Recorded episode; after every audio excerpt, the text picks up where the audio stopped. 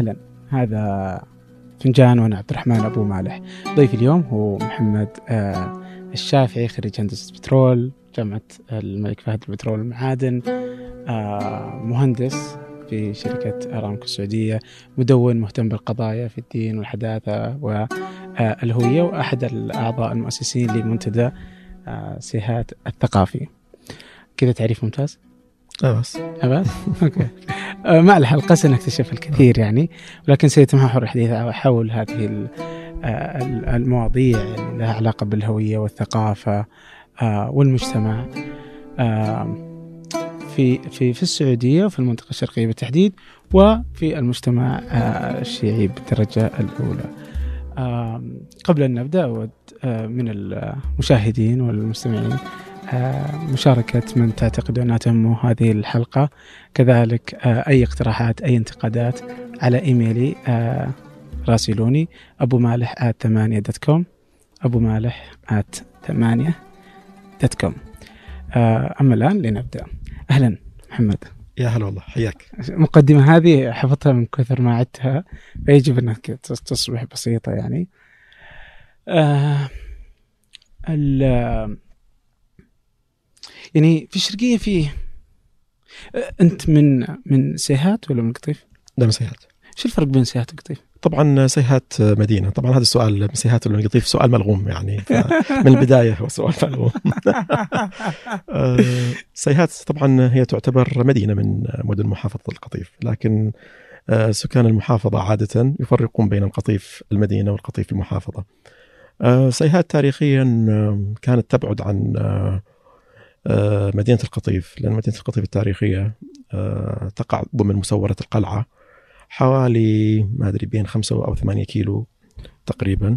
بعيد فتعرف يعني في زمن البغال والحمير آه، كانت تعتبر مسافة بعيدة جدا. لسبب أو لآخر أيضا سيهات كانت مرتبطة ثقافيا بالبحرين أكثر من ارتباطها بالقطيف.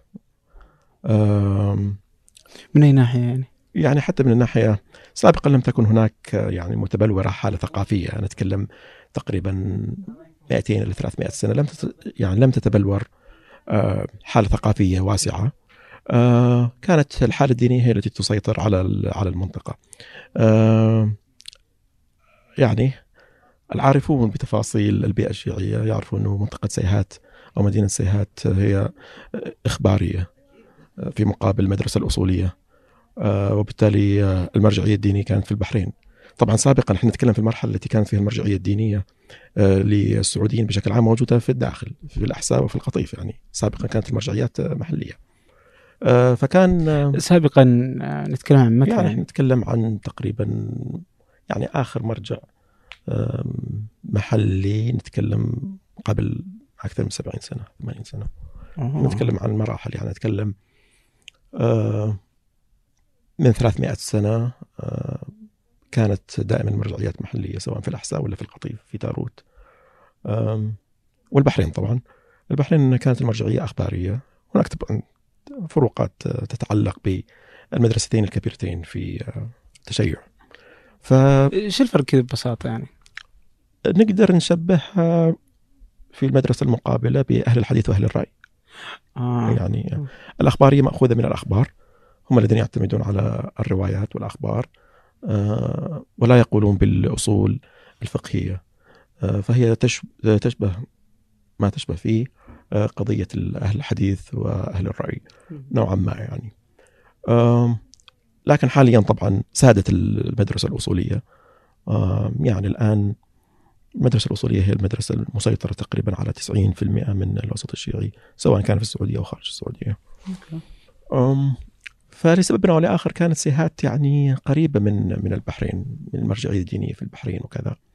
فلذلك قد يكون هذا جزء من الموروث إنه سيهات تتمايز نوعا ما عن باقي مناطق القطيف. ولكن من الناحية الإدارية من الناحية الثقافية من الناحيه كذا هي متشابهة. يعني لا توجد هناك فروقات حاليا.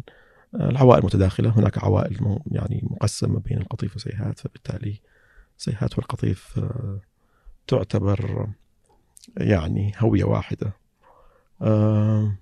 طبعا هنا بندخل في موضوع الهوية. عادة لما نقول من سيهات ولا من قطيف يعتمد على من اللي يسأل. إذا كان اللي يسأل من الداخل. فلا أنا والله من سيهات أما إذا كان من برا لا والله أنا من القطيف يعني. لانها هي تمثل آه، يعني تمثل الهوية الأكثر تمثيلا للمنطقة. يعني مثل لما تسأل واحد آه، من نجد يقول لك هي من نجد بس لما تروح داخل نجد تسأل واحد ما تقول أنت من نجد تقول أنت من الرياض؟ يقول لك لا والله أنا من الرياض ولا أنا من كذا. إيه، بتصير قضية زي مشابهة يعني إيه. فهذه التفريعات في الهوية عادة تكون من باب من باب آه، التفصيل أكثر في, في الانتماء منطقة السكن وهكذا يعني فما أعتقد لها بعد أكبر من كذا. طيب جميل. آه، اليوم كذا لما نتكلم عن كذا القطيف اذا أخذناها بشكل ال- المحافظة يعني. آه بعد الدخول في سيهات القطيف نعم. يعني. في شكل آه في شكل من إنه الناس ما تعرف أصلا القطيف كثيرا. يعني في هذه بعض الأشياء ال- العامة بس إنها ما, ما يعني في في شكل من العزلة اللي الناس اللي الناس تحس إنه آه، ما نعرف كثير عن القطيف. فهل برضو أهل القطيف يحسون إنه إحنا فعلا منعزلين وكذا لحالنا مع مش مع الأوساط اللي داخل يعني أنا لا أعتقد أن هناك عزلة آه، للقطيف. ثقافية بالدرجة الأولى القصد يعني. آه، حتى ثقافيا يعني ثقافيا آم، منطقة القطيف لديها مؤسسات اجتماعية بارزة وثقافية بارزة آه، وبرزت على مستوى على مستوى ال- المنطقة وعلى مستوى الوطن بشكل عام. يعني أنا أتحدث مثلا عن آه، من المؤسسات الاجتماعية جمعية سيهات الخدمات الاجتماعية آه، هي سادس جمعية آه، مسجلة في تاريخ المملكة جمعية خيرية. وتعتبر من الجمعيات الرائدة آه، على مستوى على مستوى المملكة في مشاريعها في برامجها الاجتماعية أيضا في توجهاتها الآن مع الرؤية في توجهاتها بخصوص برامج ال- الاستثمارية وما إلى ذلك تعدد المصادر التي تسعى في المؤسسة. ف ولها مشاركات كثيرة يعني على على مستوى المملكة. آه، عندنا مثلا على مستوى المنتديات آه، المنتديات الثقافية. إحنا نتكلم عن عزلة ثقافية.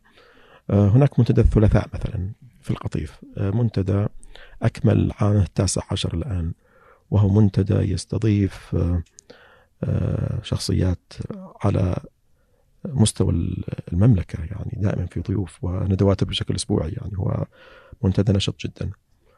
آه، ضيوفه من أعضاء مجلس الشورى وزراء سابقين آه، شخصيات آه، دينية وثقافية وأدبية ودائما في تواصل نوعا ما.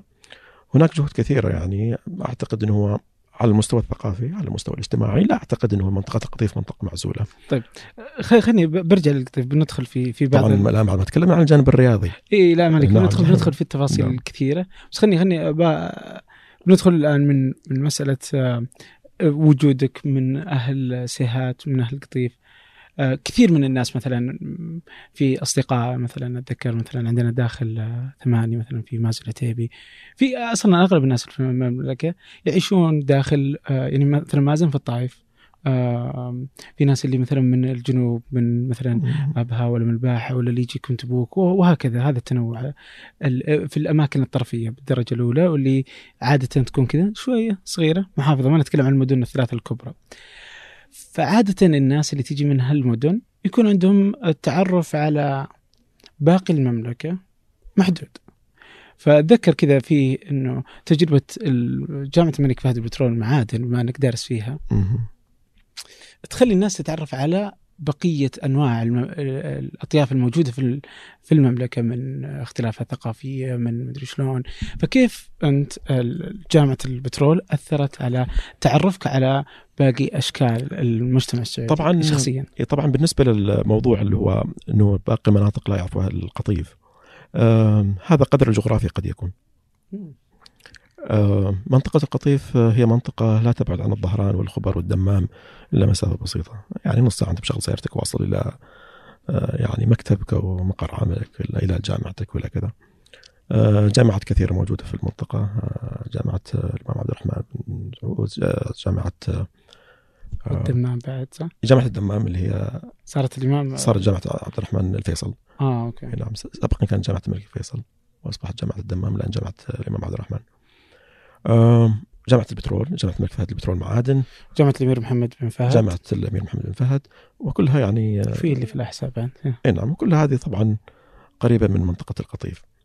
آه المنطقة الشرقية آه، فيها يعني أعمال شركات كثيرة الخبر الدمام ظهران أرامكو سكيكو ادارات إقليمية للبنوك فأهل القطيف تاريخيا لم يشعروا بال يعني بال بالحاجة إلى أنهم يطلقوا يطلعوا من مناطقهم التاريخية. يعني أنا أنا أتكلم عن نفسي تجربتي. كنت أدرس جامعة البترول 20 دقيقة موصل بيتي يعني. فليش أسكن في الجامعة؟ أوكي. واحد يشتغل في الظهران طيب ليش يسكن في الظهران؟ ممكن يسكن في بيته. يسوي له كذا دور فوق آه، بيت الوالد. يجلس يعني ممكن. فقدر الجغرافيا جعلت آه، خروج أهل القطيف من القطيف آه، محدود.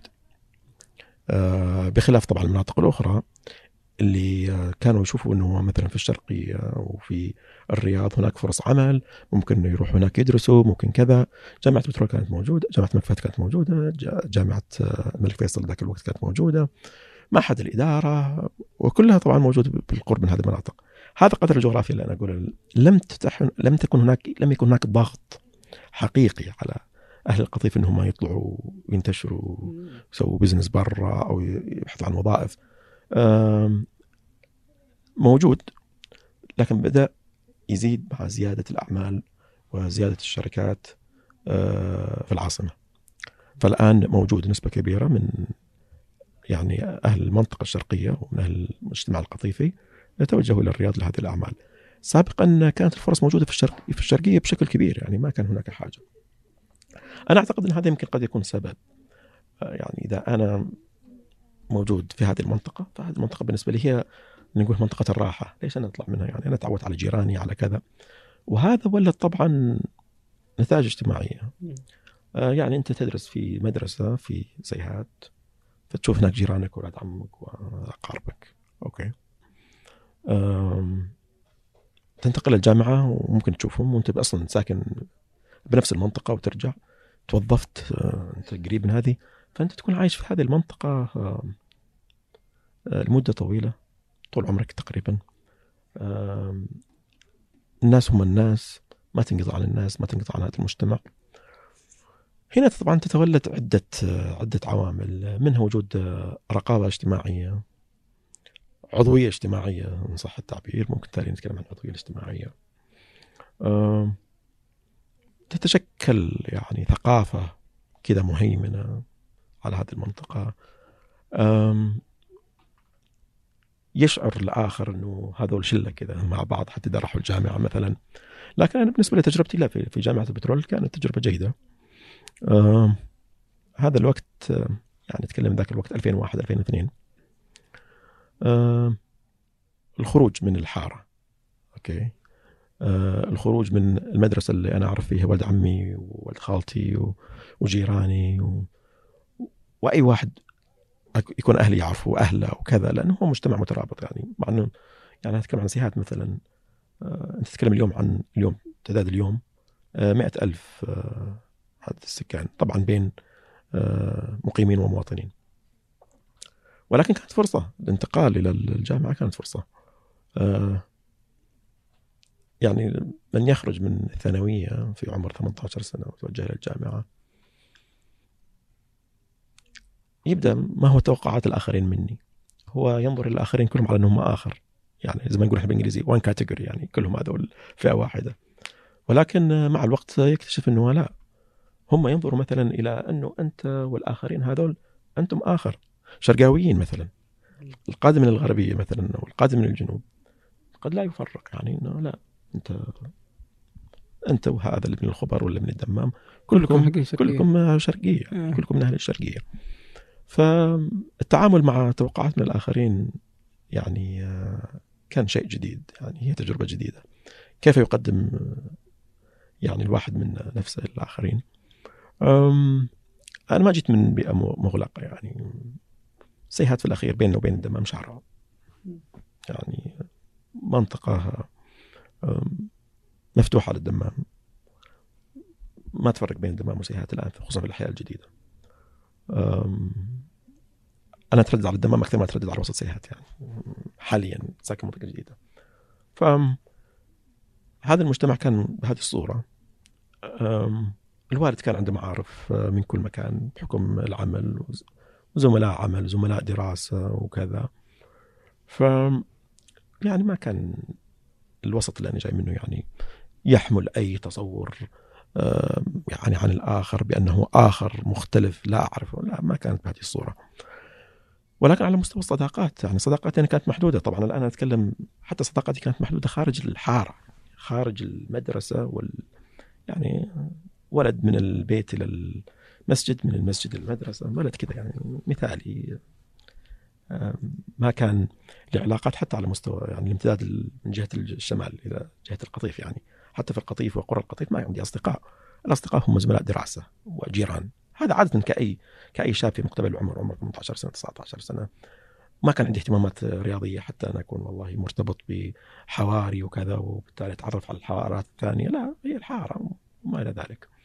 الجامعة كانت فرصة أنه الواحد يتعرف على زملاء العمل آه، زملاء الدراسة. وبعضهم صاروا بعدين زملاء عمل آه، مع الوقت الواحد بدأت تنمو عنده آه، بعض الاهتمامات وصارت هذه الاهتمامات مشتركة مع آخرين وبدأ ينفتح يعني بشكل عام على آه، على على آه، يعني على كافة إيه. الأثياف كافة التوجهات.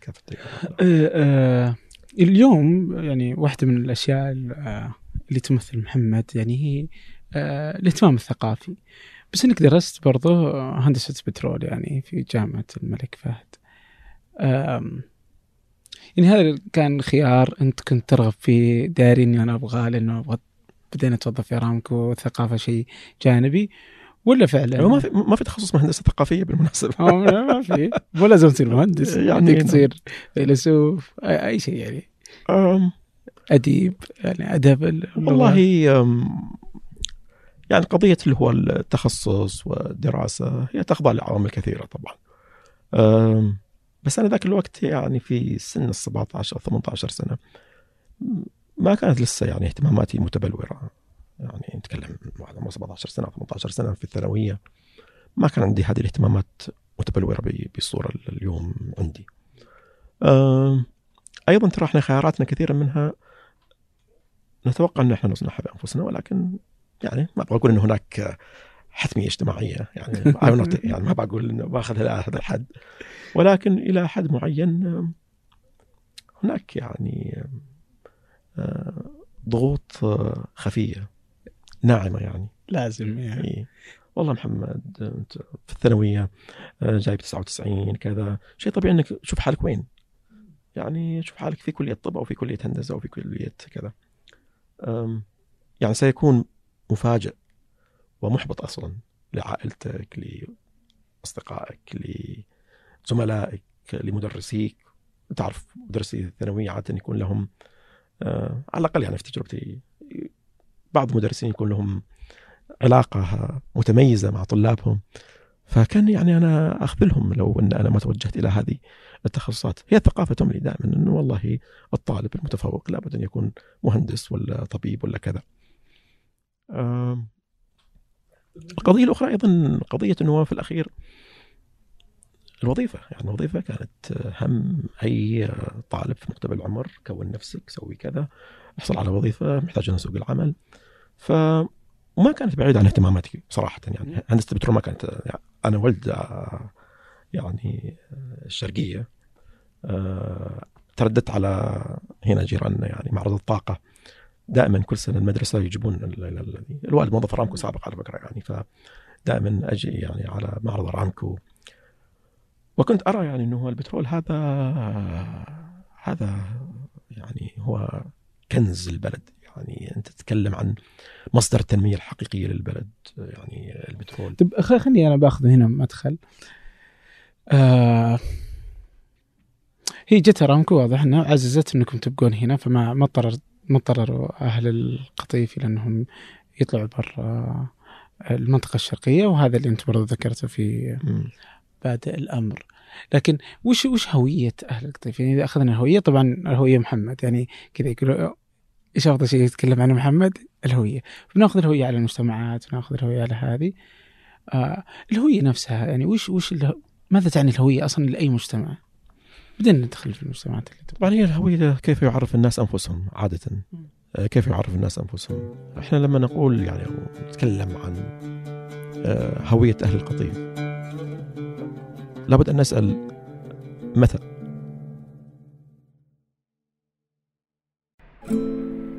مستمعي فنجان القدامى يعرفون إكسير البن والأصدقاء في إكسير البن كانوا داعمين لفنجان أكثر من مرة هذه المرة عندهم خدمة جديدة.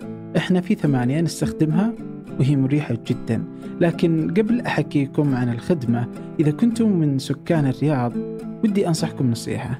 وهي أنكم تزورون فرع إكسير البن الجديد في الحمراء. الفرع رائع صممته شهد العزاز إحدى ضيوف فنجان السابقين.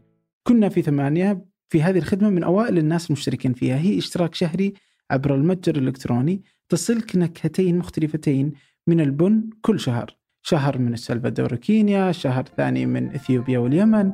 ولا تتعب نفسك وتحتار وتختار. اشترك مرة واحدة واستمتع بالقهوة تصلك أينما كنت في السعودية أو خارج السعودية. الاشتراك في الخدمة متوفر عن طريق موقعهم اكسير dot com اكسير dot com أو ابحث في جوجل اكسير البن راح يكونون في أول النتائج. وي آه سواء اشتركت في الخدمة أو لا إذا رحت الفرع أهمس في إذن الساقي فنجان. يمكن يعطونك قهوة ببلاش.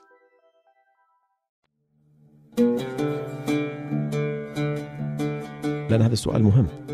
آه، لا يمكن أن إحنا نتناول موضوع الهوية على أن الهوية هي إطار ناجز. آه، الهوية لا تتغير. الهوية ليست هوية ثابتة. الهوية تتغير يعني طريقة كيف يعرف الإنسان نفسه آه، مرتبطة بالظروف الموضوعية بالشروط الاجتماعية بالمتغيرات التي تحدث عليه. آه، أنا ممكن هنا أستشهد بأمين معلوف. أمين معلوف عنده كتاب آه، اسمه الهويات القاتلة.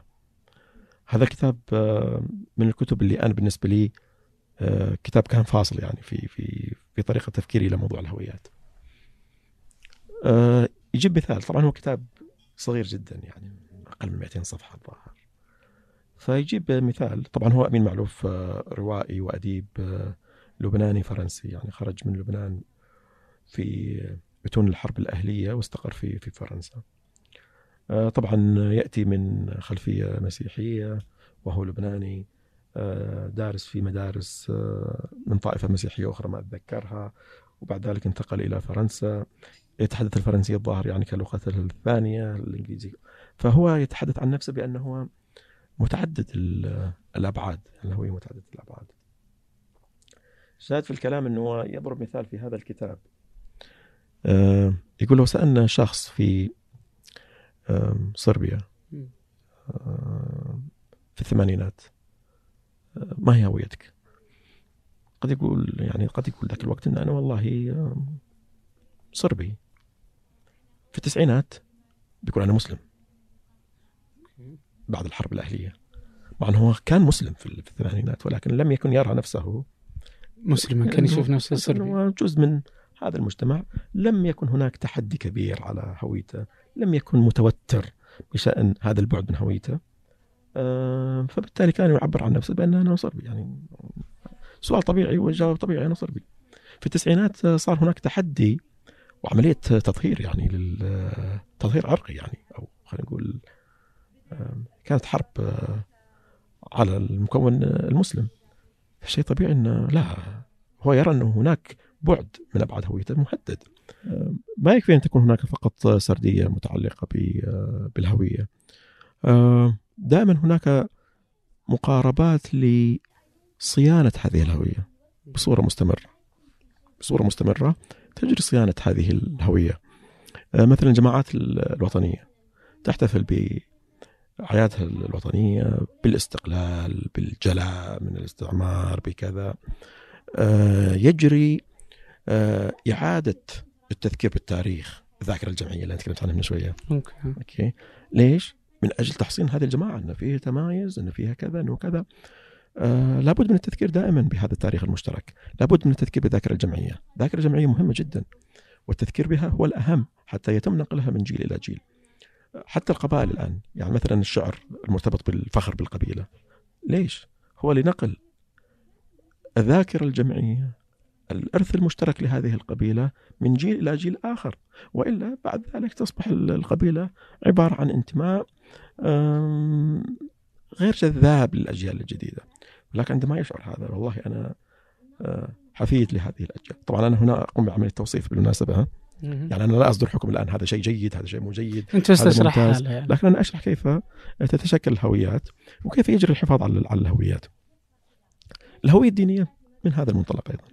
الهوية الدينية آه، يجري تشكلها من خلال وجود آه، سردية معينة آه، تتعلق بالتاريخ بتأسيس أنا أتكلم الآن هوية دينية أي هوية دينية لا أتكلم يعني بوجه خصوص على أي طائفة دينية. كيف تأسست؟ الأشخاص المؤسسين المرحلة التأسيسية الصورة التي يتم صناعتها للمرحلة التأسيسية. وبعد ذلك يجري إعادة التذكير آه، بهذه بهذه الذاكرة الجمعية. تصبح هناك أيضا طقوس معينة، احتفالات دينية معينة من أجل صيانة الهوية آه، من أجل التذكير بهذا الانتماء. وهناك كثير يعني من الأمور الجميل الكثير من العوامل التي تساعد على آه، حفظ الهوية بهذه الصورة. طبعا قد تكون هذه هامشية يعني هذه ال هذه ال يعني مثلا نجي الآن على جماعة عرقية جماعة عرقية معينة آه، لديهم أعياد تقليدية آه، لديهم مثلا لبس تقليدي لديهم بعض الموروثات والفلكلور الشعبي المرتبط بهذه إذا شعروا أتكلم الآن عن مثال فقط جماعة عرقية إذا شعرت بأن العرقيات الأخرى تهدد وجودها سياسيا اقتصاديا ثقافيا تشوفهم بالغوا في الاحتفال بطقوسهم بعاداتهم بالفلكلور ينشروا آه، يعني آه، الأزياء الشعبية المرتبطة بهم يقوموا بهذه الممارسات لتعزيز حضور هويتهم في الفضاء العام. يعني تعزيز الحضور في الفضاء العام إحنا موجودين. يجري التعبير عنه بهذه الصورة. لذلك نشوف مثلا الآن للأسف يعني في المشرق العربي أصبح هناك انفجار للهويات الفرعية. أوكي؟ كيف؟ يعني الطوائف بدأت تأخذ يعني نتكلم عن بلد مثل لبنان 18 طائفة. وبدل التعريف الهوية يأخذ يعني طابع فاقع جدا.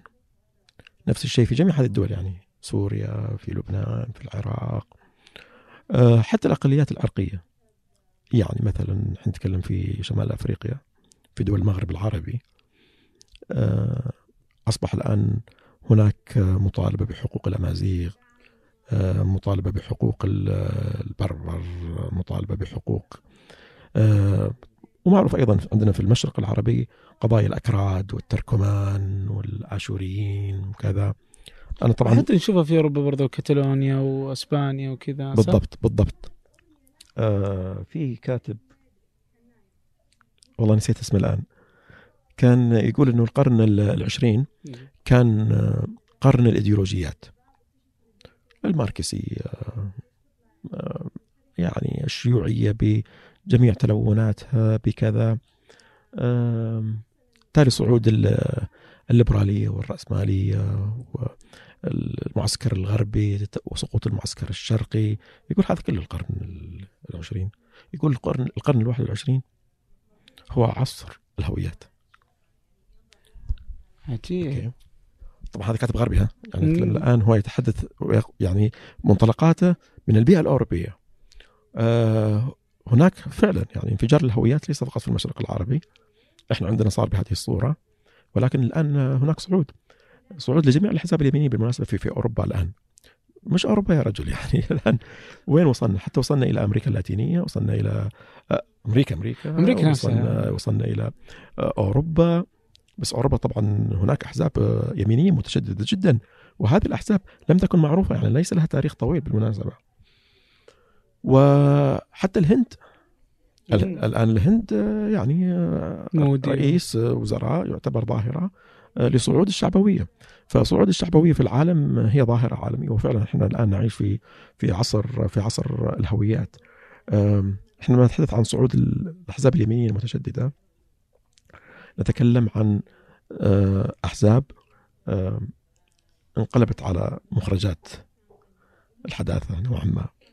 نتكلم عن آم، يعني سياسات آه، آه، انحز- انحسار الأطر النظرية التي تقوم عليها آه، المجتمعات الحديثة التركيز فقط على النزعات ال- المحلية على الثقافات الفرعية آه، يعني أحيانا الواحد لا يستطيع أن يفهم بصورة آه، معمقة ما يجري.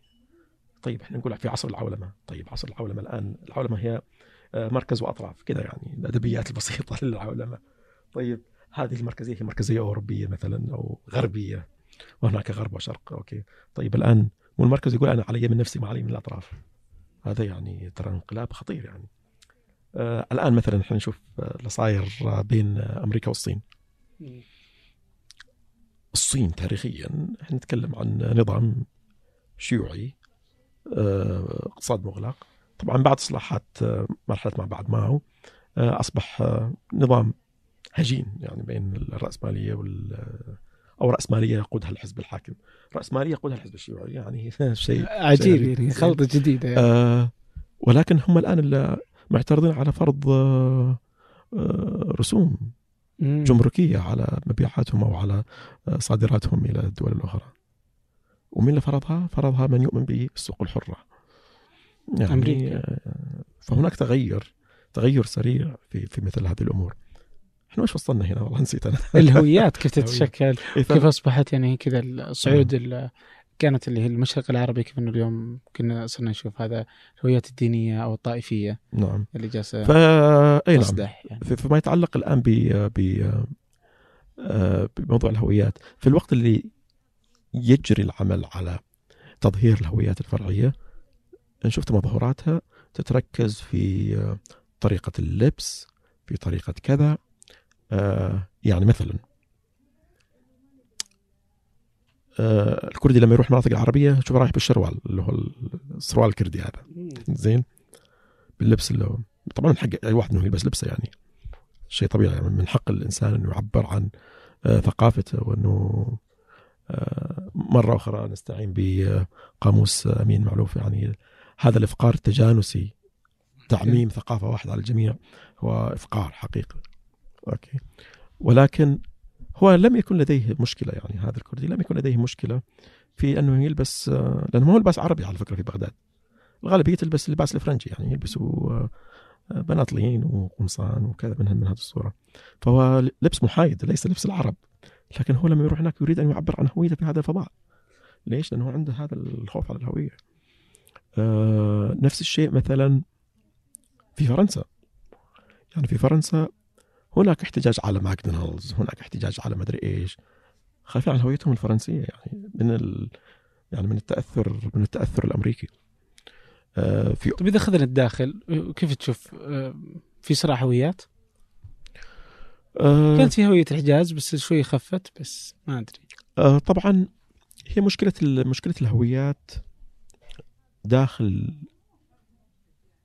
داخل آه، خلينا نقول الاجتماع الحديث.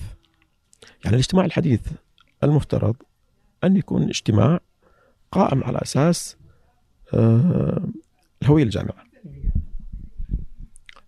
ولكن لا يلغي بالمناسبة هو التمايزات بين الناس. يعني لما يكون هناك هوية جامعة يعني هي هوية آه، ترعى هذه الفروقات الثقافية الموجودة والطبيعية.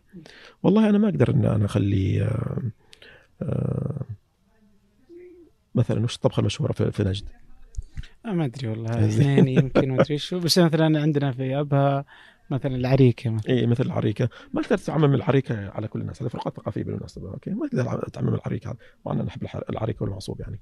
زين. بس ما تقدر تعممها وتقول إن هذه هي الطبخة ال- الطبخة الوطنية مثلا. هناك فروقات ثقافية لابد أن نقبل فيها. اللهجة مثلا. لهجة أهل الشرقية مختلفة عن لهجة آه، الشمال مختلفة عن لهجة الجنوب. الجنوب أيضا لهجات صحيح. مختلفة عن لهجة أهل الحجاز وهي أيضا لهجات. بالمناسبة آه، داخل القطيف كل قرية لها لهجة يعني. أوه. ولكن بالنسبة إلى الأوتسايدر يعني يشوفها لهجة واحدة يعني لكن هي لهجات مختلفة يعني. ف اللي تقدر تعرف آه، الواحد من وين في القطيف من اليوم تتكلم أي نعم. آه. نعم. آه، في بعض المناطق لا مشهور واضح يعني. هذا من صفوة. لا يمكن أن هذا من العوامية لا يمكن أن أخطئ سيهات سيهات آه، إيه سيهات لهجتنا يقولوا إنها قريبة من لهجة أهل الكويت يعني.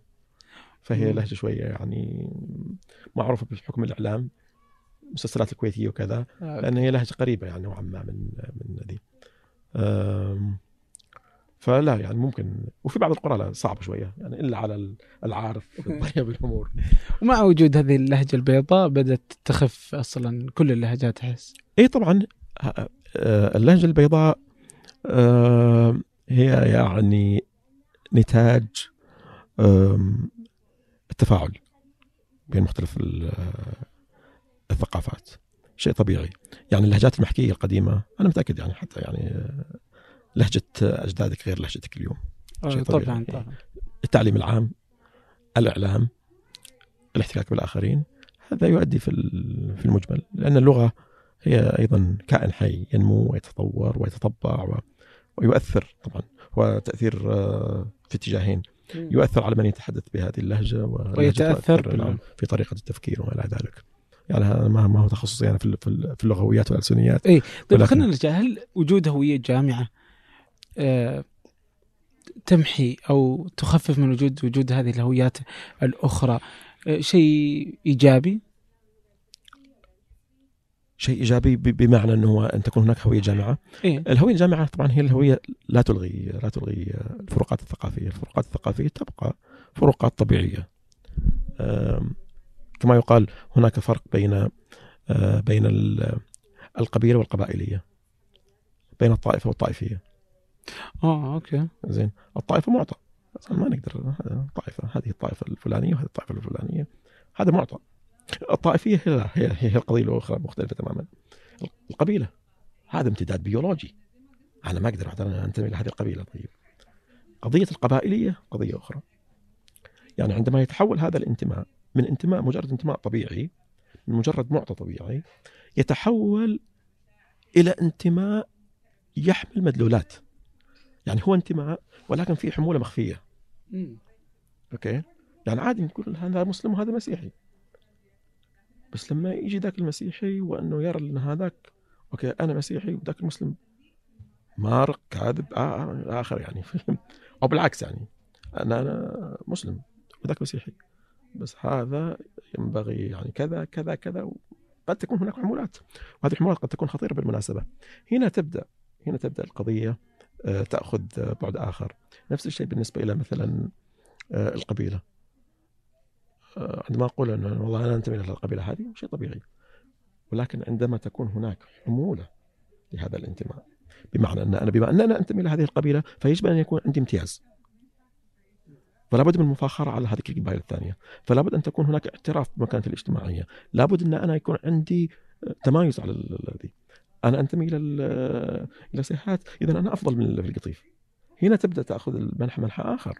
هنا لم تعد قضية انتماء طبيعي. هي أصبحت قضية آه، تمايز يحمل مدلولات مختلفة تماما آه، قضية قضية اللي هو قضية التوتر الهوياتي هي نابعة من الاشتغال على هذا بمعنى أن أنا أجي إلى شخص معين وأقوم بتحييد جميع الأبعاد جميع الأبعاد التي تشكل الهوية، إحنا ذكرنا أن الهوية مجموعة من الأبعاد. قلنا مهندس ومسلم ومن الرياض ومن كذا ويشجع النصر هالمره بكون محايد زين وكذا إلى آخره. ولكن لو وأيضا ينتمي إلى قبيلة معينة مثلا ولكن يجري أحيانا إحداث توتر بمعنى أن أنا اهم جميع هذه القضايا الأخرى وأجي والله وأخذ بعد واحد من هذه الهويات وأجعله في مقابل بعد آخر عند الآخر هنا يحدث التوتر الهوياتي. لذلك أنا أعتقد أن التوترات الهوياتية عادة آه، تكون نتيجة آه، شروط شروط اجتماعية شروط موضوعية يعني. هذا شيء معطى طبيعي موجود. ولكن نتيجة وجود شروط عوامل اجتماعية معينة تحدث هذه المشكلة. وأنا ضد إنه تكون هذه عبارة عن قضايا يعني مثلا قضية الطائفية مثلا. لا أميل إلى إن هي قضية قضية آه، تتعلق بالتراث. أنا جالس هذا هذا الآن جالس أنا أطالع هذه الكتب الآن. هذه الكتب التراثيه آه، الموجودة الآن. هذا كتاب الأغاني لأبو فرج الأصفهاني. زين. وغيرها من موجودة هذه. لماذا لا يحدث توتر؟ هذه موجودة صار الآن أكثر من ألف سنة 1200 سنة.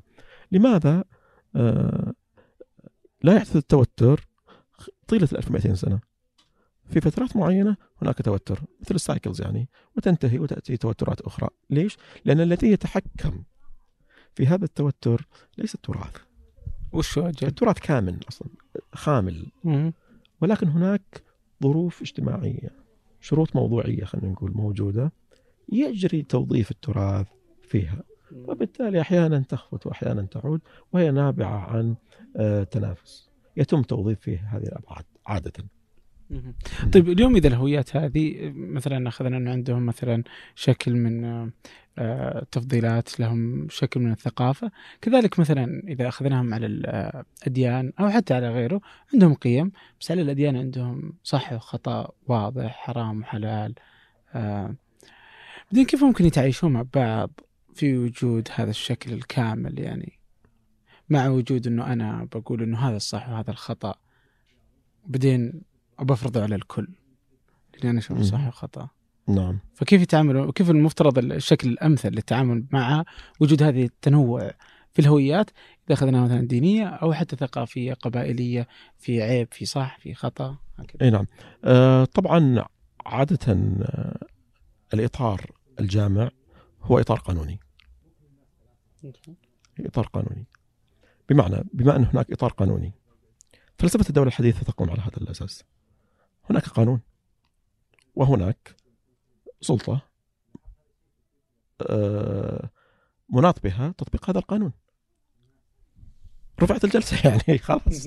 يعني لا ينبغي أن يكون آه، هناك محاولة آه، لفرض رؤية خارج القانون. وهذا القانون موجود والسلطة تتحكم في هذا القانون. وعادة هذا القانون يكون نتيجة تفاعل.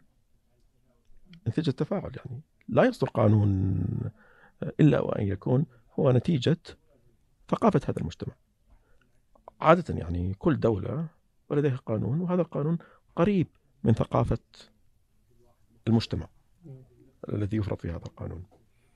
آه، مجتمع آه، ثقافته مثلا أقرب إلى الثقافة الفرنسية إلى ثقافة فتشوف إنه دائما القوانين متأثرة بالقوانين الفرنسية مثل ما حدث في دساتير الدول العربية في شمال أفريقيا مثلا. آه، الدول اللي كانت تحت الاستعمار الإنجليزي بالمناسبة دساتيرها متأثرة ب ب الدول التي لم يحدث فيها استعمار مثلا في حالتنا ثقافة هذه المنطقة هي ثقافة. آه، يعني الدين حاضر فيها بشكل كبير وبالتالي من الطبيعي أن تكون هناك قوانين لشعب محافظ لمجتمع يعني الدين حاضر فيه تكون قريبة من من هذه المعطيات. يعني بالمناسبة يعني أنا آه، لا أرى أن العلمانية هي فصل آه، الدين عن الدولة ب أو الدين عن السياسة بهذه الصورة شلون طيب؟ هو الدين معطى من المعطيات الموجودة. يعني ليست القضية قضية قصر هذا الفصل. أوكي؟ وحتى على فكرة الأنظمة العلمانية الموجودة لم لم تقم بفصل الدين عن السياسة كما نتصور. إحنا الآن لما نأخذ مثلا الدول الأوروبية هل هناك فصل فعلي للدين عن عن عن السياسة؟ حتى أمريكا يعني ما لا تزال في الروح المسيحية موجودة فيها كثير من القوانين الروح موجودة هذه بعد. أن تكون روح روح الدين وروح التعاليم الدينية موجودة. آه هذا بعد. بعد آخر إنه لا حتى من الناحية التنظيمية. أنا أجي الآن مثلا أشوف بريطانيا. آه الملكة هي رئيسة الكنيسة الوطنية. نجي إلى بعض الدول ومن ضمنها بعض الدول الإسكندنافية الحريات فيها عالية. آه، بعض الدول الإسكندنافية تقوم بتمويل المدارس الدينية. للديانة الوطنية للدولة، يعني في ديانة دو... في ديانة ديانة وطنية. يعني قد تكون كاثوليكية قد تكون بروتستانتية قد تكون وتبر ومعنى أن الدولة تدفع للمدارس الدينية يعني من أموال دافع الضرائب بالمناسبة. ف قضية الفصل لا تكون بهذه الصورة يعني. وعموما العلمانية هي أنا أعتقد إنه هو الاسم شوية كذا أو المصطلح. عليه إرث. عليه نعم حمولة آه، يعني نوعا ما آه، في حساسية في الوسط العربي. ولكن آه، أنا أعتقد إنه هي مشكلة متعددة الأبعاد. جزء منها هي مش مشكلة اصطلاحية. أوكي. طب خلينا نعرفها وش هي العلمانيه؟ آه طبعا هناك فرق بين العلمانية وبين اللائكية. أوكي؟ اللائكية هي الوضع القانوني للعلمانه إنه هو فصل مثل ما هو صاير الآن في فرنسا. مثال واضح. الدولة لا دين لها أصلا. هذا مثال واضح يعني الدولة ليس لها دين. وتحضر الرموز الدينية في الفضاء العام. لذلك صارت قضية الحجاب صارت قضية الصليب صارت قضية كذا. الناس دائما تنظر إلى أنه الدولة العلمانية اذا فرنسا. إن صاير فرنسا يعني نموذج فاقع في, في, في هذا المجال. بينما لا تجد هذا الأمر موجود في آه، بريطانيا مثلا. آه، عندنا إحنا نموذج يسموه البوتقه المصفوره يعني ونموذج التعددية الثقافية. التعددية الثقافية موجود في كثير من الدول العلمانيه أو اللي تصنف على أنها علمانيه آه، مثل أستراليا بريطانيا غيرها من هذه الدول. التي ترحب بالمهاجرين على اختلاف دياناتهم بالمناسبه وموجود عندنا برامج يعني برامج تعددية ثقافية. النموذج الفرنسي مختلف تماما. لذلك أنا أتذكر في سنة 2004 يوم صارت التفجيرات الإرهابية في في لندن. الصحافة الفرنسية قامت تعير الإنجليز. شايف شلون؟ التعددية الثقافية تقول التعددية الثقافية آه، بتسمحوا بتعدد جاكم الإرهاب من وراء هذه التعددية الثقافية. هذا السجال موجود يعني. وأنا طبعا ما أقرأ فرنسي لكن كان موثق في كثير من من كثير من التقارير الصحفيه وش تبغى فرنسا جل يعني إنه ما في تعدديه ثقافية مثلا يعني؟ إن الدولة محايدة، الدولة محايدة ولا تسمح بالتعبير آه، بأي بعد أو معطى ديني ضمن إطار الدولة. وش تقصد ليست ضمن إطار الدولة؟ ليست هناك ديانة وطنية في فرنسا. حلو. أوكي. آه، ليس هناك تنسيق بين الكنيسة وبين مؤسسات الدولة. ليس هناك آه، آه، يعني أي اعتبار للأقليات الدينية. آه، أنت فرنسي وفرنسي فقط. أنت فرنسي وفرنسي. تبغى تصير مسلم تبغى تصير مسيحي هذا الأمر لا يترتب عليه أي شيء. لا يترتب عليه أي شيء آخر. أه بتقول لي والله أنا معتقدي كذا كذا كذا. يفرض علي مثلا أن ألبس حجاب كيف كذا. بس إحنا فرنسا اولا. وإحنا فرنسا علمانيه وهذا النظام العلماني آه، يقصي أي رمز ديني من مؤسسات الدولة. فبالتالي الآن هذا معتقدك خاص فيك. لا يعلو على أدبيات الثقافة العلمانية في فرنسا. هذا النموذج خاص بفرنسا. لذلك يعني نموذج آه، آه، قانوني أكثر. لذلك اسمه اللائكية يعني. بالنسبة للعلمنة العلمنة نقدر نقول عنها بأنها العلمنة العلمانية والعلمنة. العلمنة بروسس عملية عملية صيرورة. بمعنى أن الدين في المجتمعات كان آه، يشغل وظائف معينة ولكن نتيجة عملية تاريخية معينة ودخول أبعاد مختلفة ومعارف مختلفة آه، تبدأ العلمنة. يعني حتى مجتمعاتنا المحافظة حتى نجي الآن نتكلم عن آه، التيارات المحاربة للعلمانية تعلمنت. يعني الآن حركات الإسلام السياسي مثلا التي تتحدث دائما على أنه الآخر هو العلماني. طيب آه، سابقا أجدادكم كانوا يعتمدوا على الشيخ في كل شيء في الحياة. واحد مرض ودوا الشيخ يقرأ عليه. هل هناك الآن واحد من المتحمسين للإسلام السياسي بدل أنه يروح المستشفى يعمل فحوصات طبية يروح للشيخ يقرأ عليه ما أعتقد يعني. سابقا مثلا واحد متهاوش مع زوجته والله راح راح للشيخ يصلح بينهم. الآن في مراكز دراسات أو مراكز استشارات أسرية كذا إلى آخره. ما أريد أن أقول إنه في فترة من الفترات آه، كان الدين يقوم بوظائف كثيرة. أوكي؟ آه، من ضمنها العلاج التعليم الثقافة. المطوع اللي في القرية هو الوحيد اللي يمكن يعرف يقرأ ويكتب.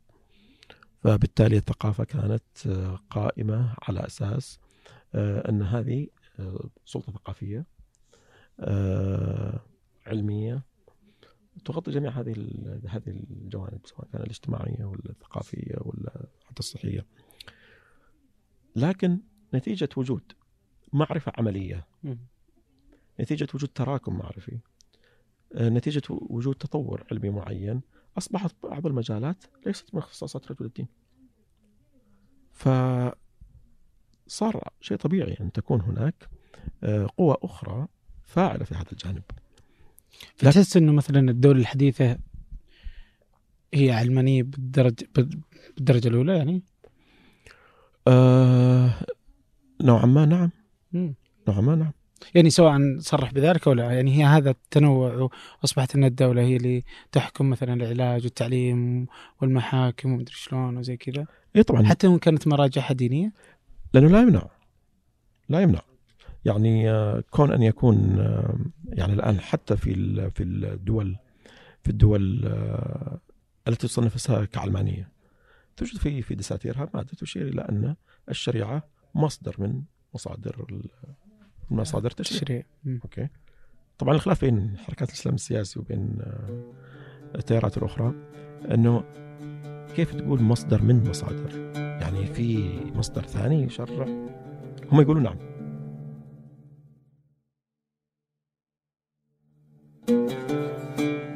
هنا الخلاف. هنا الخلاف. في البيئة العربية على الأقل هنا الخلاف. هم يقولون نعم هو مصدر. ولكن هل كل شيء أنا أحتاجه موجود في آه، في الشريعة أو أن هناك قضايا مستجدة.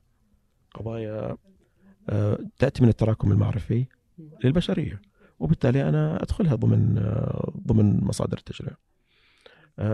هذه هي نقطة الخلاف عادة في في موضوع العلمنة موضوع العلمانية في العالم طيب. اليوم لما تشوف أنت مثلا الدول ال- ال- الغربية ومع وجود هذه العولمة الثقافية اللي اليوم نعيشها مع الإنترنت ومع خلافه واللي أصبح كل العالم يعرف بكل شيء ويتأثر بكل شيء نتابع ونتفرج آه ونشرب ونأكل كل ما يعني العالم أصبح يعني فعلا يعني قرية صغيرة.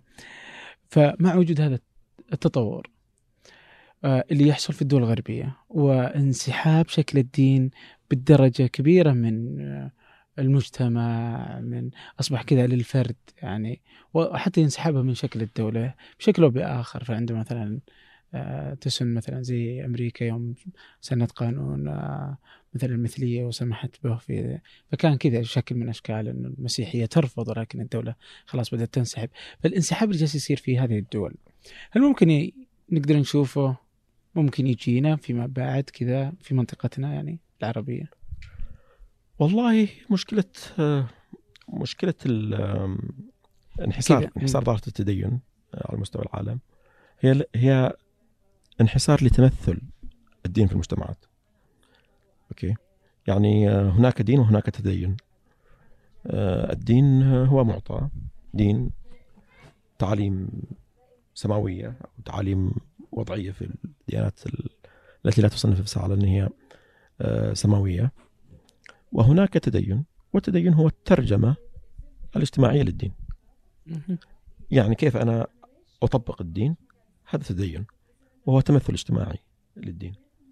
آه، التمثل الاجتماعي هنا يعتبر آه، قضية مختلفة عن الدين. فقد لا ينحصر الدين يبقى الدين موجود. يعني يجي إلى آه، شخص يقول له أنا عندي دين. زي بمصطلح الغربيين I do believe in God. أؤمن به هو الدين ما تغير. التمثل الاجتماعي للدين اللي هو التدين. هو التدين نعم. التدين هو الآن ينحصر. مو الآن. إحنا نتكلم عن تغير الفضاء الذي يتمثل فيه الدين. أوكي؟ لأن إحنا قلنا الآن هناك دين وهناك تمثل للدين. اللي نسميه إحنا التدين. هذا التمثل هو تمثل اجتماعي. يعني أنا محتاج أن يكون عندي مجتمع حتى يتمثل فيه الدين. ما نقدر نقول والله هناك دين لكن ما يؤمن فيه أحد. لا ما يصير. لابد أن تكون هناك جماعة تؤمن فيه لا صحيح. وتنقل وتطبقه وبالتالي يتحول إلى سلوك لأن الدين هو مجمل يعني التدين. التدين هو مجمل الممارسات والمعتقدات. هناك سبعة أبعاد للتدين بالمناسبة. آه، المعتقد آه، آه، المعتقد السردية أو الميثولوجي أو كذا. آه، الممارسة الطقسية التجربة العملية التجربة الروحية. يعني ما تحضرني ولكن هناك أبعاد للتدين. فهذا التدين حتى يكون موجود يحتاج إلى مجتمع. طيب. ممتاز. ويحتاج حتى إلى مؤسسة. مهم. يعني المعتقد الذي ليس له مؤسسة على فكرة لا يصمد. لابد أن تكون لابد أن يكون هناك مسجد. لابد أن تكون هناك كنيسة. لابد أن يكون هناك معبد آه، لليهود وما إلى ذلك يعني. حتى البوذيين والهندوس لديهم معابد. هذه بم- بمثابة المؤسسة التي تقوم بضبط الدين. التي تقوم بصيانة الثقافة العالمة للدين التي تقوم بنقل هذا التدين هذه طريقة التمثل من جيل إلى جيل آخر. قضية انحسار التدين مرتبطة بالمجال الذي يتمثل فيه الدين اللي هو المجتمع. المجتمع تغير. المجتمع تغير. يعني هذا الوسط الذي يتمثل فيه الدين تغير. إحنا اليوم ترى هذا المجتمع الذي نعيش فيه ليس المجتمع الموجود قبل خمسين سنة. ليس المجتمع اللي قبل مئة سنة ليس المجتمع في مرحلة التأسيس. صار فيه تأسس فيه الدين. جميع الأديان عندما تأسست تأسست في مجتمعات مختلفة. أكبر تغير قد يكون طرأ على المجتمع الإنساني هو بعد الثورة الصناعية. بعد الثورة الصناعية الذي حدث سابقا كانت الناس تعيش في تجمعات تقوم على رابطة الدم عوائل قبائل تتجمع بعد كذا تكبر نوعا ما فيصير في انفصالات آه، ينتقلوا إلى منطقة أخرى حتى يبحثوا عن الموارد الطبيعية تتشكل مدن أو قرى خلينا ذاك الوقت نقول. تجمعات سكانية عادة تربط بين أفرادها رابطة الدم. وكانت ال... كان ال- الانتماء الديني موجود ويمثل آه، معطى يعرف هؤلاء أنفسهم عن طريق الانتماء له، نظرتهم إلى العالم عن طريق هذا الانتماء، عن طريق هذا المعتقد. الذي حدث بعد الثورة الصناعية تشكلت المدن الحديثة كما هي الآن. يعني صارت في مصانع. هذه المصانع آه أنا بدل ما قاعد أشتغل في أرضي اللي معاي فيها عمي وولد عمي و... وهذا النظام ال- التقليدي أنا أنتقل من هنا أروح المدينة أشتغل في مصنع دام أنا شغال, شغال 14 ساعة ما أدري كم أروح هناك أشتغل لا وبعد وفي ويكند يعني وفي وقت نهاية الأسبوع وبأجر محدد وما يزعل علي أبوي ولا يزعل علي عمي ولا هدي أنا ورب العمل. يعني صارت العلاقة الآن تنتقل مني. فتشكلت المدن. عندما تشكلت المدن هذه المدن لم يعد فيها روابط كالرابطه القديمة لأن إحنا نحدث عن مجتمع جديد. لأنه هو المجتمع غير يكون عبارة عن أفراد وروابط معينة تربطهم. طيب الآن هناك أفراد لكن الروابط اللي تربطهم مختلفة تماما. okay. تشكلت بعد ذلك معطيات جديدة آه، صياغات قانونية جديدة. okay. آه، تصور الأفراد لأنفسهم مختلفة. okay. آه، علاقتهم مختلفة ببعضهم البعض. إسهاماتهم مختلفة. نشأت لدينا نزعة فردية. الآن أنا ما أنا بحاجة إلى شيخ القبيلة آه، يامر علي.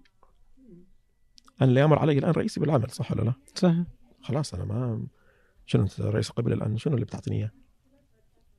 واللي يحكم بيننا برضه هي أصبحت الدولة. واصبح وأصبح هناك تنظيم عقلائي لهذه المجتمعات الحديثة اسمه الدولة الحديثة. صحيح. يعني هذا توب لاير يقولون ما لا نتكلم إنجليزي حتى لا أحد يعيرنا. إيه، طيب. بس تعرف هذا دليل على إن أنا بترولي ها؟ أعصب. طيب. هذا الآن الغطاء هو القانوني الذي يجمع الجميع. okay. okay. إذا نحن نتحدث عن مجتمع مختلف تماما. هذا التغير في المجتمع يؤدي بالضرورة إلى أن الدين عندما يتمثل في هذا المجتمع لا يمكن أن يتمثل بالصورة اللي كان يتمثل فيها في المجتمع القديم. ولذلك إحنا نشوف الآن مثلا آه، في أوروبا الإصلاحات الدينية اللي صارت لم تتبلور بصورة حقيقية إلا بعد الثورة الصناعية ونشوء المجتمع الصناعي. فصار عندنا البروتستانت إصلاحات اللي هي اللوثرية والكالفينية okay؟ آه، هذا تحدث عنها كثيرا ماكس فايبر يعني في كتابه آه، آه آه الأخلاق البروتستانتية وروح رأس المال. كيف تؤثر؟ كيف يعني تشكلت الآن من جديد منظومة جديدة؟ كيف تفسير النص الديني؟ أصبح الآن آه، متغير مع تغير هذا المجتمع. كيف الآن هذه المعطيات تحتم أن يكون هناك آه، آه، يعني منظومة جديدة لذلك حتى التعاليم المسيحية اليوم التي تفسر في أوروبا التي تؤمن بها الآن السلطة البابوية في في في الفاتيكان ليست نفس التعليمات بحذافيرها الموجودة في ذلك المجتمع التقليدي. آه هذه الصورة الآن آه مختلفة تماما. آه القبول بالكثير من التغيرات الكبيرة التي حدثت هي نتيجة هذا إنه هناك تغير في النسق العام. لذلك أنا أرجع وأقول إنه دائما قضية آه، انحسار التدين في المجتمعات مرتبط بمواكبة هذه التغيرات. هذه التغيرات صعب نتحكم فيها. إما أن إحنا نقول والله لا لا نريد لأن إحنا نعبر إلى مجتمع الحداثة. لا نريد أن نتحول إلى مجتمع صناعي وخلنا عايشين في في مجتمع بدائي مثلا. ومرة ثانية أنا هذا الآن فقط للتوصيف السوسيولوجي. ليست قضية إنه هو المجتمع البدائي هو مجتمع المصدر حكم قيمي على المجتمع البدائي إنه متخلف أو كذا هو مجتمع يقوم مثلا على آه، إدارة موارد طبيعية بصورة معينة وبعيد عن آه، معطيات الصناعة والاقتصاد الحديث وإلى ذلك. هل هذا هو الخيار؟ أم أن الخيار لابد من العبور إلى مجتمع صناعي؟ العبور إلى المجتمع الصناعي بالضرورة سيولد منظومة اجتماعية مختلفة.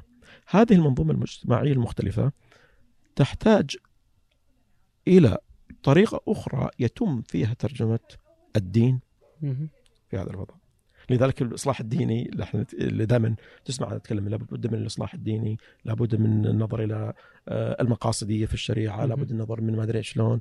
هذه كلها توجهات ل يعني الخطابات التي تتبنى الإصلاح الديني هي تنطلق أن هناك تغير جوهري وعميق وبنيوي طرأ على بنية المجتمع وأن ما كان مناسبا لأن يتمثل في المجتمع القديم الآن لا يمكن أن يتمثل طبعا تختلف هذه الخطابات خطابات الإصلاح الديني آه، في تعاطيها مع هذا الأمر، هناك بعضها تتحدث عن إصلاح شكلي آه، إصلاح بعضها أكثر عمق، بعضها إصلاح كبير جدا يعني تتحدث عن يعني طرح جديد ومختلف تماما فهي تختلف هذه الخطابات ولكن كلها تشترك في هذه النقطة بأن تغير النسق هذا أمر حتمي هناك نسق جديد متولد من مجتمع جديد وهذا المجتمع الجديد بحاجة إلى خطاب جديد.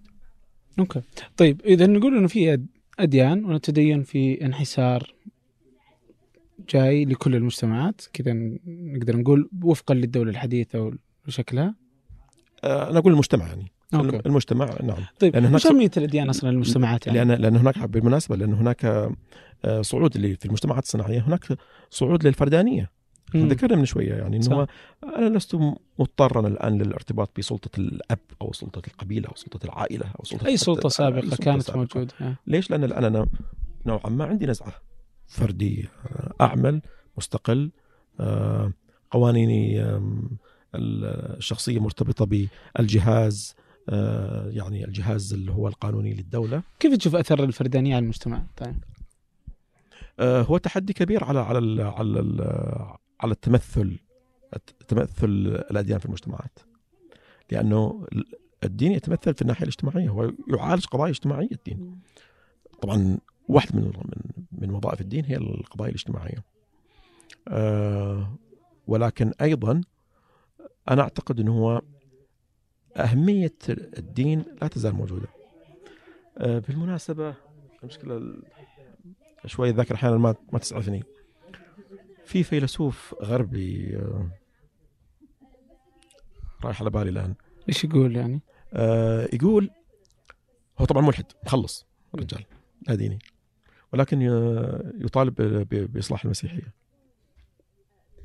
ليش تتوقع يعني؟ هو قال ليش ليش يطالب؟ يقول لأن الأديان لديها وظيفة اجتماعية وهذه الوظيفة المسيحية لا زالت قادرة على أن تقوم بها لكنها محتاجة إلى بعض الإصلاح بحيث تقوم بهذه الوظيفة. ولم تستنفذ الأديان هو يقول يعني لأنه هو طبعا يتكلم عن شخص غير مؤمن بالدين يقول لم تستنفذ آه هذه الأديان قدرتها على القيام بهذه الوظائف. فبالتالي لابد من وجود وش الوظائف؟ مثلا نقدر نقول الأخلاق مثلا؟ آه الأخلاق جزء منها. إحنا لا ننسى طبعا إنه أسهمت المسيحية في بلورة آه مفاهيم حقوق الإنسان كما نراها الآن عند الأوروبيين. وإن كان هناك انزياحات كثيرة حدثت على حقوق الإنسان. يعني حقوق الإنسان شروط نشأتها مختلفة تماما عن ما هي عليه اليوم. ولكن يهمنا اليوم إن اليوم حقوق الإنسان آه، تشكلت آه، وكانت متأثرة فيما تأثرت به بالاديان. آه، هناك أمر مهم جدا يتعلق بإعطاء المعنى. معنى للحياة؟ المعنى للحياة. من الخطير سقوط الناس في فخ العدمية.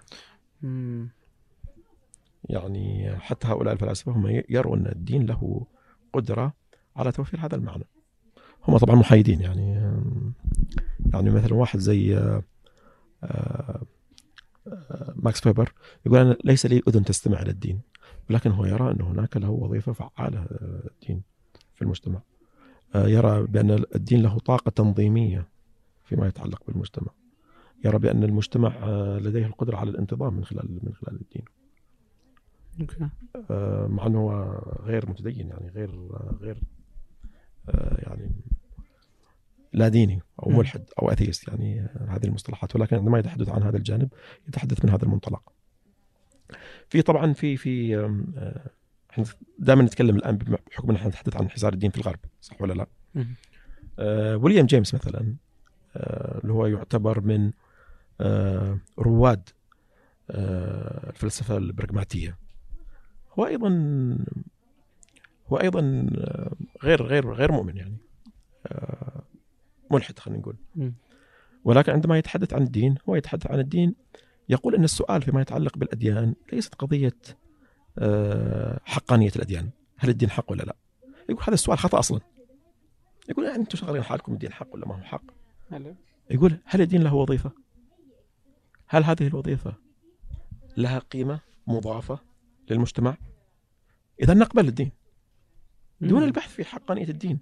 يقول لأنه هناك هو تفسيره يعني أنا يعني أبسط الفكرة. آه، يقول بأن هناك أدلة متساوية يعني بين الموحدين أو المؤمنين وغير المؤمنين. أوكي. هذا سيسرد أدلته وذاك يسرد أدلته. سؤال الحقانيه هو سؤال آه، لا يمكن في الأخير القبض على حقيقة. هل هناك حقيقة أصلا يعني أو ليس هناك حقيقة؟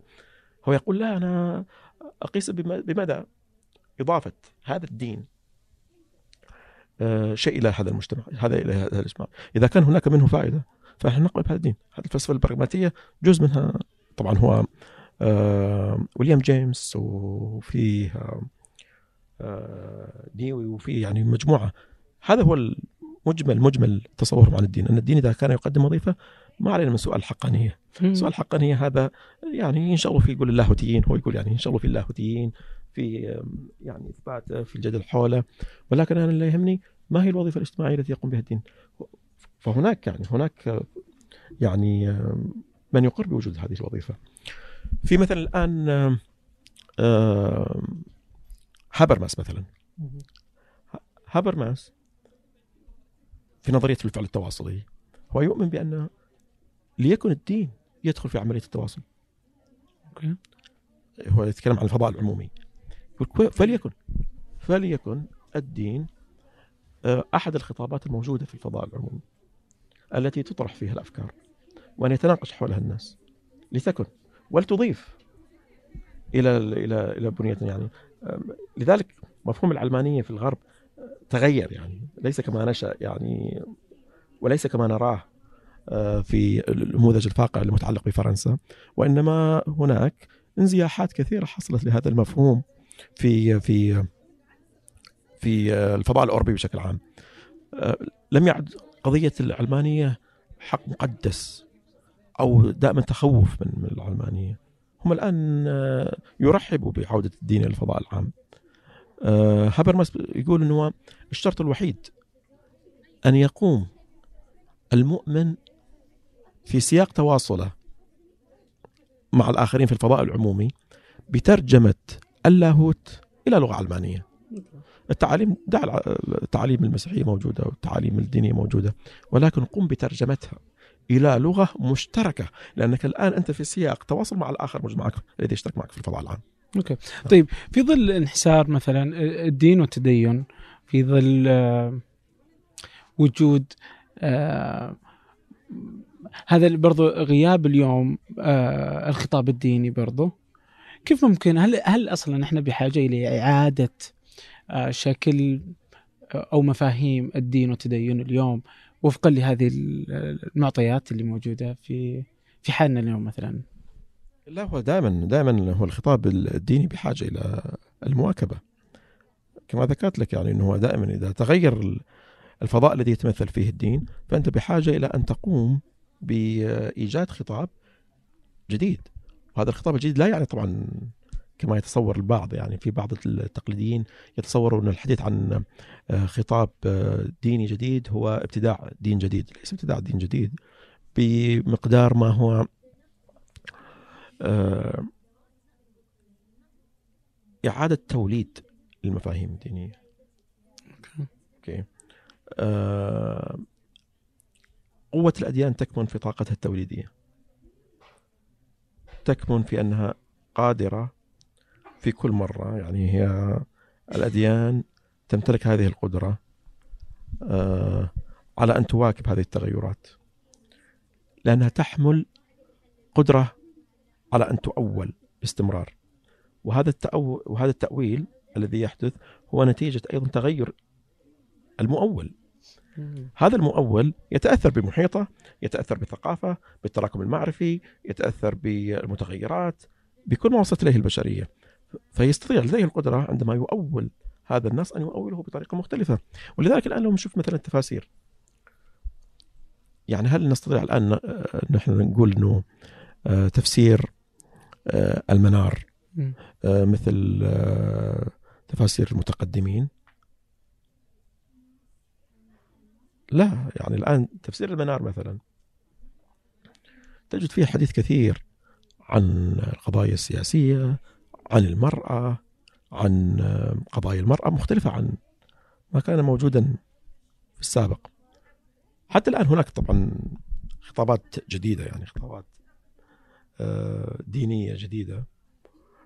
لم تصل إلى مرحلة أن هي خطابات آه، يتم تبنيها على نطاق واسع. ولكنها تقدم تأويلا جديدا.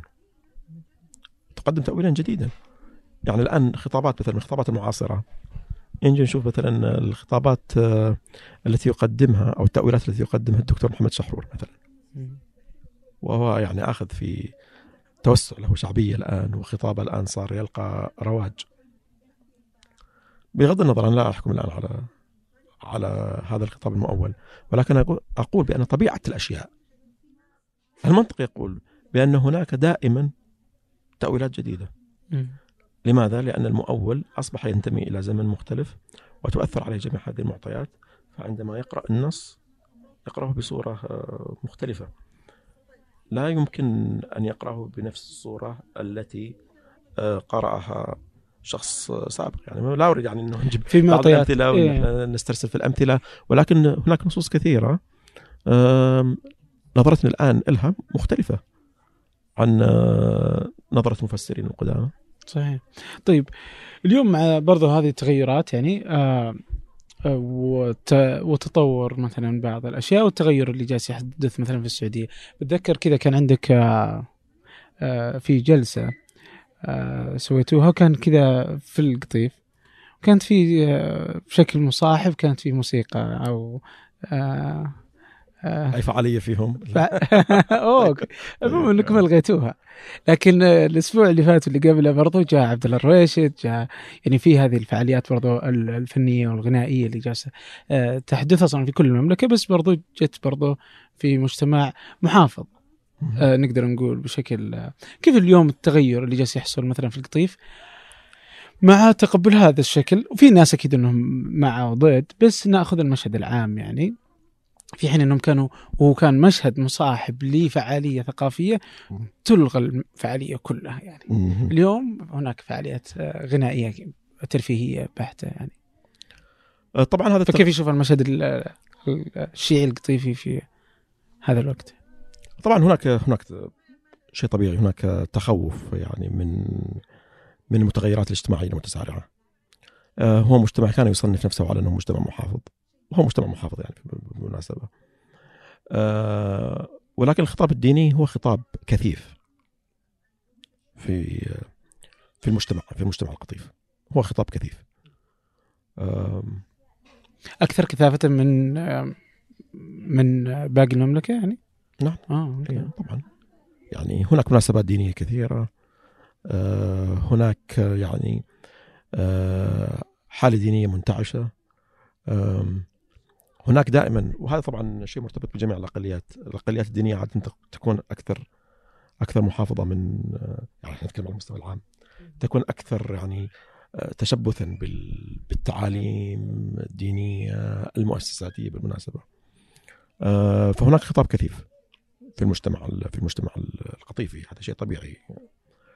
آه، وجود مثل هذه طبعا لابد أن يكون شيء طبيعي أن تكون هناك ردة فعل. آه، ولكن كان هناك أيضا تصور بأن هذا المجتمع مجتمع متدين.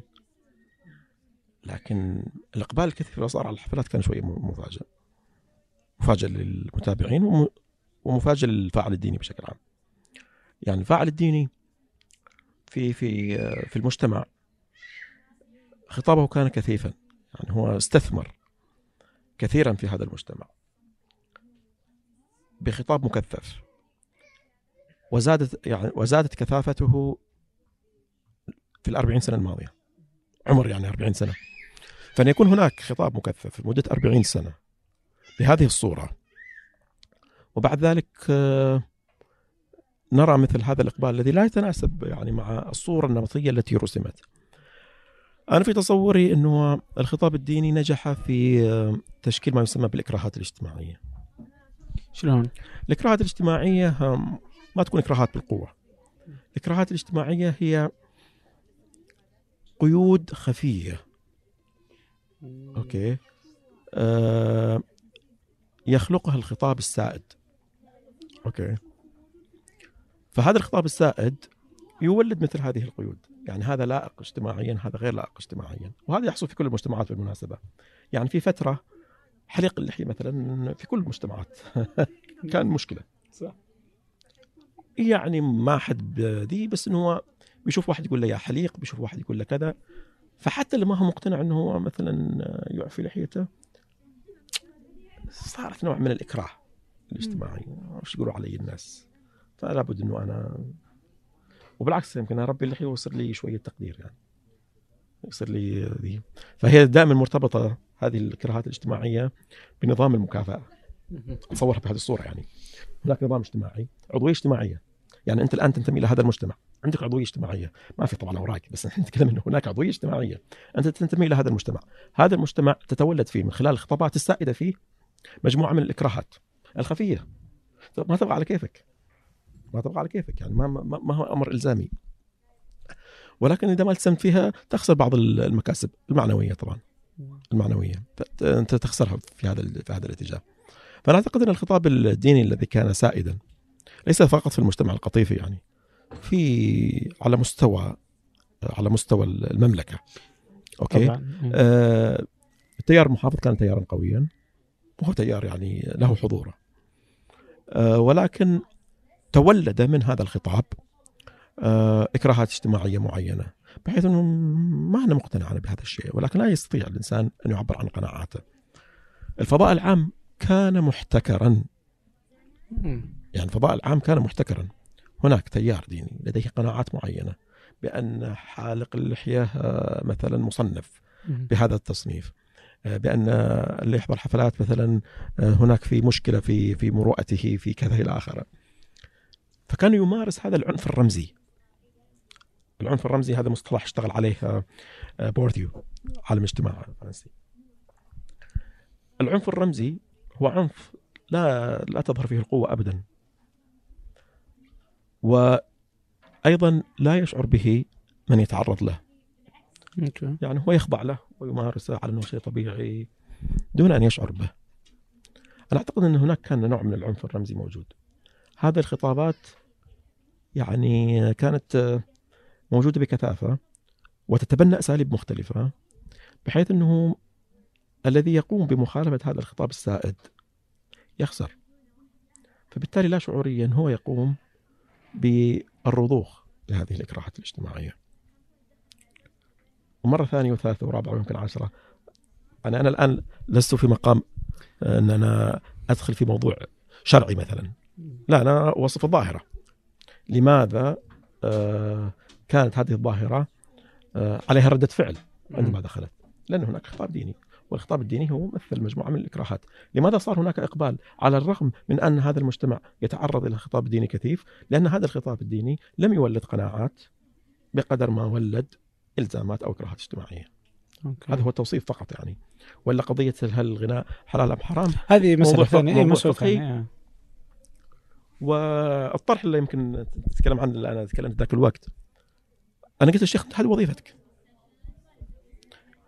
وظيفتك إنك تقول الغناء حلال أم حرام وظيفتك. مو وظيفة أي شيخ طبعا هي وظيفة ال... من يتصدى للإفتاء. وتريد أن تنقل رأي من تصدى للإفتاء. وقال بحرمة أو حلية هذه القضية أنا لن ننازعك فيها ولن نناقشك فيها. ورأيي غير مهم. هل الغناء حلال أم حرام؟ المهم بالنسبة لي ان لا تمارس العنف الرمزي. هناك فرق بين أن تقول بأن الغناء حرام ورفعت الجلسة وبين أن تقول بأنها مجالس للخلاعه والمجون ومزامير الشيطان. وصار هناك بعض الخطابات الدينية هذه موجودة ما أعتقد بس في القطيف يعني موجود في كثير من الأماكن آه وعلى تويتر يعني على على وسائل التواصل الاجتماعي. أنا أقرأ التعليقات وأشوف يعني ردود الأفعال التي تصدر. أوكي إذا كان عندك رأي بما يتعلق بالغناء أنه محرم رأيك. رأيك. لكن أن تبدأ في الحديث عن معسكر الرحمن ومعسكر الشيطان هذا خطير. هنا الآن انت لا تعبر عن رأي فقهي. أوكي هناك فرق. أن تتحدث أنا حصيتها كذا يعني تعليقات وكيف ان هي دائما فيها ثنائيات متضادة. أزواج متقابلة يعني.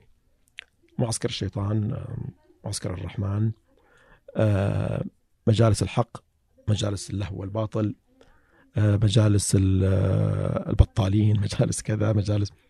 هنا أنت قاعد تصدر توصيفا خطيرا. ليس حكما شرعيا هذا يعني مو ليس حكما فقهيا خلينا نقول. الحكم الفقهي قد يكون رأي ولكن عندما تصدر هذه التوصيفات فأنت تقوم بإكمال دورك في إصدار أو في خلق إكراهات اجتماعية. وتمارس محاولاتك القديمة وآلياتك القديمة واستراتيجياتك القديمة في محاولة الهيمنة على الفضاء العام. وهذا الشيء اللي ما يمكن أن يكون. الفضاء العام لا يمكن إلا أن يكون فضاء مشاعا للجميع.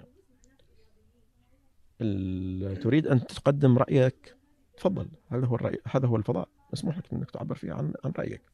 لكن أن تقوم بهذه الممارسات أنا أعتقد أنه هو الآن لا هذا احتلال. هناك فرق موضوعي وواضح المفترض أن يكون بين ممارسة حقك في التعبير وممارسة حقك في العنف سواء كان عنفا فيزيائيا وهذا لا يستطيع أن يقوم به فهو يقوم بالعنف العنف الرمزي. فعلا وفي بعضها اللي تصبح إلى أنها برضه استدعاء السلطة بعضها إلى يعني كثير من الأشكال. ونقدر نشوفها برضه على مستوى المملكة كلها في مثلا التغيرات اللي جالسة تصير مثلا قيادة المرأة مثلا السيارة اللي صارت الحين لنا سنة مثلا أو أكثر. آه، منها كان هذا هو مو بس إنه حرام. بعضهم صار يعني بين الحلال والحرام بس حتى إنه صار يقول لا إنه خطأ مدري إيش. والقضايا والشواهد كثيرة يعني. آه يوم صار اللي يقدر يسوق يسوق اللي يبغى يحضر يحضر الأغاني اللي يبغى يروح المشاهد الثانية. والسوق هو طبعا, طبعا يعني هو الفضاء العام آه هذا هو التعريف للفضاء العام. الفضاء العام هو فضاء آه مشاع للجميع. بما أن أنا موجود في الفضاء العام وعبد الرحمن موجود في الفضاء العام له الحق أن يعبر عن رأيه ولي الحق أن يعبر عن رأيي له الحق أن يعبر عن قناعته ولي الحق أن يعبر عن قناعتي ولكن لا أستطيع أن أفرض قناعاتي عليه بأي صورة من صور العنف سواء كان رمزيا أو آه، فيزيائيا. وهذا الفضاء طبعا حدوده العليا هي حدود السلطة سلطة القانون. يعني بما- أن هناك قانون أنا معك نحتكم القانون. وليست قضية يعني محاولة لفرض هذه ال هذه ال الأفكار بهذه الصورة. طيب قبل يعني الحقيقة إنه الحديث يعني فيه يعني والمحاور كثيرة آه والحديث يعني آه لا يمل. بس يعني كذا قبل أختم يعني. شلون آه شلون شافعي شيء؟ هذا شافني آه، شخصية أكاديمية معروفة يعني ما نبغى نقول الكلام قبل أسبوعين أو ثلاثة اللي يقول لي آه، يا أبو عبد الله أنت مالك من اسمك نصيب؟ قلت له معلوم. لا هو آه، اختلف يعني هناك ورد فيه قولان يعني المسمى. أعطني. أي نعم.